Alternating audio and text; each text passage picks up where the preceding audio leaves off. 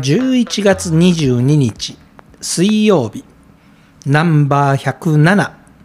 姫クリニックプレゼンツ綺麗になるラジオ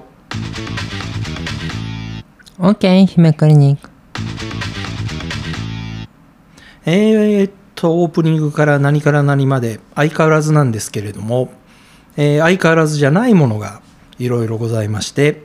えーまあ、今までは美容医療なんて言ってたものが今や皮膚再生医療クリニックということで随分様変わりをしてまいりましたでここへ来てですね大変な質問があったんですよねでそれは何かというと、えーそもそも再生医療って何ですかっていうことを聞かれてそうなんですよね。あのーたまたま、あのーまあ、ある方のね、ご招待で、うん、まあ、かまあ、相当賢い方ばかりと、あとは、その、まあ、ね、情報発信のじ大事な方まあ、随分メディア系の方もいらっしゃったんですよ。はいでそのね、うんとまあ、かなり、あのー中枢のメディア系の方からね新聞雑誌さらに通信社というあたりからえ質問っていう状態だったんですねそうこれがあのこれがもうだもう、あのー先生だからというか、まあ、姫ちゃんだからざざくっと聞くけどって言ってはい実は再生医療って言われても何か分かんない結局その情報なんていうのかな iPS にしても、はい入ってくる再生医療っていうはそのワードを間口にしてね入ってくる言葉情報が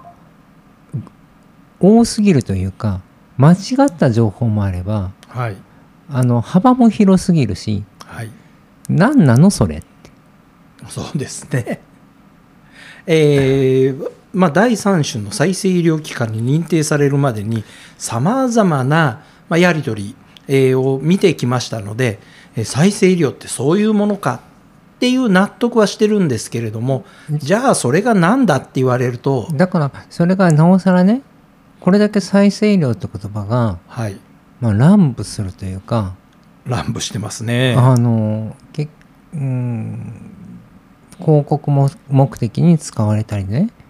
そうですね、あのちゃんとしたその再生医療機関として認められたっていうのを私たちは喜んでおりますけれども、逆にそうなってみるとえ再生医療ってどんどんどんどん言葉だけどん出てきて、そう出てきて結局えっ、と多分すごいことだなっていう印象だけではい、 「何?」って言われたら分かりやすく答えられる人っているのかなって思ったんですよ。まああのざく本当にざくですけれども今まで使っていた、えーいろいろな成長因子だとかそういう薬剤よりもだいぶ効くんだよねみたいな話だはからそういうのもされるんですけどもうんそういうのも含めて再生医療って言ったりするじゃないはいだけどじゃあ再生医療って何って何なんですかあのそ率直に言うとこれはこれはまたあのまとめてる人なんていないですよ言葉,、はい言葉を、はい何回もなんかこう難しく書いてますよはい、はいあえて分かるように言うとあの再生医療っていうのはもともと自分が持ってる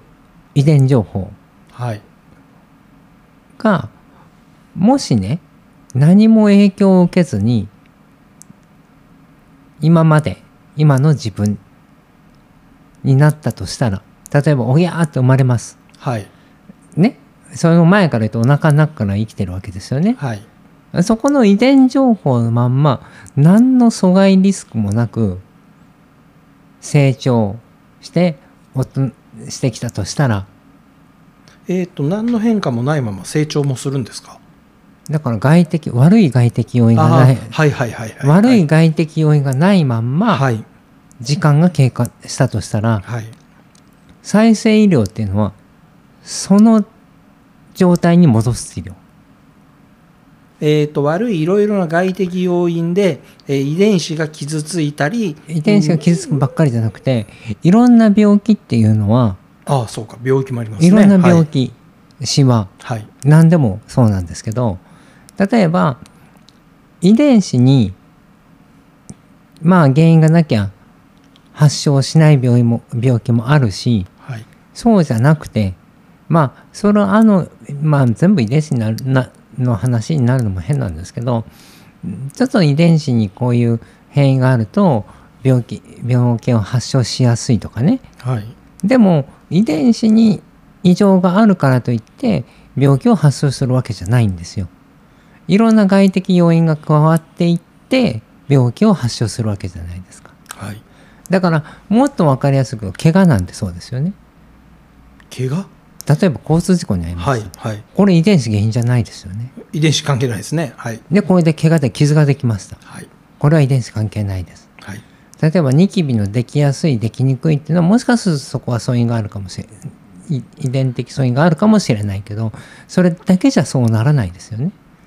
ああピーナッツ食べ過ぎたとかいろいろ出てくるわけですねうん、だからその生活のはい悪い影響はいがいろいろ重なって病気っていうのは発症してくるはいじゃあ これは後天的な問題後天的な問題ですよねそこには再生医療は強いと思いますうんだからそういう外的悪い悪い素因がなかない状態に戻戻せるえっ、と細胞レベルで戻せるということですね細胞レベルというか、しはいし体の構造としてね構造としてね構造として、えー、と外的いいろんな悪い外的要因がない状態にいやもともと本来の自分が持ってる情報をそのまんまに戻すことができるそのままに戻すことができる。はい。だから他の要因をだからリセットすることができるはい。治療っていうのが再生医療えーっと、だからあくまでもだからこれは自分の情報に基づくえーっと例えばあの iPS 細胞で、例えば網膜の再生だとかそういうのを今テストしてるわけじゃないですか。あれはじゃあそれはどういう、あれはだって結局、ええ自分の体細胞から iPS 細胞を作るわけですよそうですね。はい。だから自分の遺伝子が原因元でしょ自分の遺伝子から作って iPS 細胞の場合はそれが何にでも変化させられるからそ,、の網膜の部分に変化させたものを使って、まあ治療するっていうそういうことですよね。だから例えば iPS 細胞を網膜にはい投与したとするとはいそこのまあ要はカメレオンじゃないけど周りの組織と同じものを作り出すこれを誘導するのがまあ多能性幹細胞すごいなだからあくまでもできるのは自分の網膜なんですよ自分の網膜ですねだから拒絶反応もないしあのそれが治療にちゃんと生かされていくわけですね、でもはいじゃあなんで網膜が悪くなったのなんで悪くなるんですか糖尿病もそうだし耳が痛い緑な内障もそうだし耳が痛いなはいね要はもともと網膜があった人はいに対して、えー、と何らかの病気で網膜が損傷された機能しなくなったっていう場合にはこれは再生再生医療の得意分野だと。なるほどだけどこれがじゃあ先天的に先天的にですよはい網膜が全くなかったなんだかなんだか想像もできないちょっいとやそういう病そういう病気があるわけですねはせい先天先天的なご病気もあるわけですよ、はい私はそういう患者さん見てきましたはい、先天的にあの何か足りないうん先天的に何かできてないこれはお腹の中の胎児の影響として起こっていればこれは言ってみればその受精まあ先天的って言いますけど受精卵よりも後の状況ですよね。はいで起こったものに関してはもともとの遺伝情報は作る情報設計図を持ってますからはいこれは再生医療の未来がある。はいだけどそうじゃない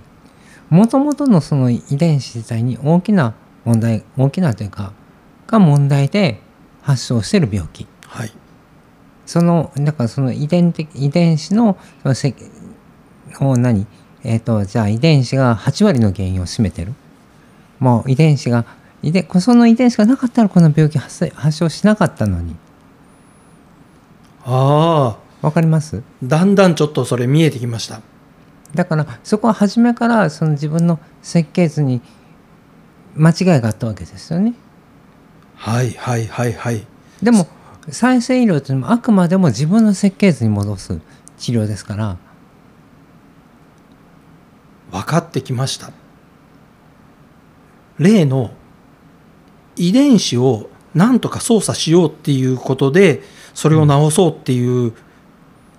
医療技術もいろいろ出てきてますよね医療だけにも限らず、ね、例えば小麦の生産量を増やすも何もかもみんなそうですけれども、要は遺伝子の部分で、だからそこはもともとの遺伝情報を改変するはい変えることはい自体が遺伝子治療ですよねなるほど再生医療と遺伝子治療ということで、うんそれはもう全然レベルが違うというレベルじゃないな、えー、とやってることが違うものなんですね。うんもともとのものを、まあ、生かしていくのが再生医療であってうんもともとのの設計図ね問題、設計図自体をなんとか書き直してでも治そうと治そうとするのが遺伝子治療ってそういうことそうそうそうなんですね。そうあの質問をされて答えるにもう本当に窮したところが「えー再生医療と遺伝子治療って何が違うんですか?」なんてもうさらっと言われちゃうと「えーっとなまあ、あの医療と治療が違うんで」みたいなバカなことしかもうその時には言えなかったんですけどもかなり噛み砕いて言ったからはいあのこれくらいのまとめですけどはいだからまあそのだからそのねほそのメディアの方もああそうかっていうことを私には言ってくれたんですよね。まあ、その説明で「ああそうか」っていうのが、まあ、すごく賢い方にまず説明をしたという気はいたしますけれども。そのすごく賢い方でも、はいその再生医療って何っていうこと自体が、はい全く分かってない状態になってるんですよね今は。えーにもかかわらず再生再生再生医療再生医療っていうのがこんなに宣伝に出てきて、えー皆さんそれを見るとどんどんどんどんなんかすごいもんだなんかすごいもんだっていうところで飛びついちゃってるそうそうそうわけですけどだかもら再生医療って何って言われ言われたらそれをまあ簡単にまずいろん誰でもが分かりやすい内容で噛み砕いてなるほど。っていうことが大事じゃないかなって思うんです。もともとある設計図通りにきちっと直す、まあ、元通りにしていくのが再生医療その設計図に間違いがあった時にはその間違いも正そうというのが遺伝子治療もうこれで間違ってないですかまあすごく簡単に言うとそうですよね。だから再生医療の未来っていうのはまだまだまだ先がありますけどはいあのこれからの医療です。さらにこれちょっと深掘りしたいなっていう話ですね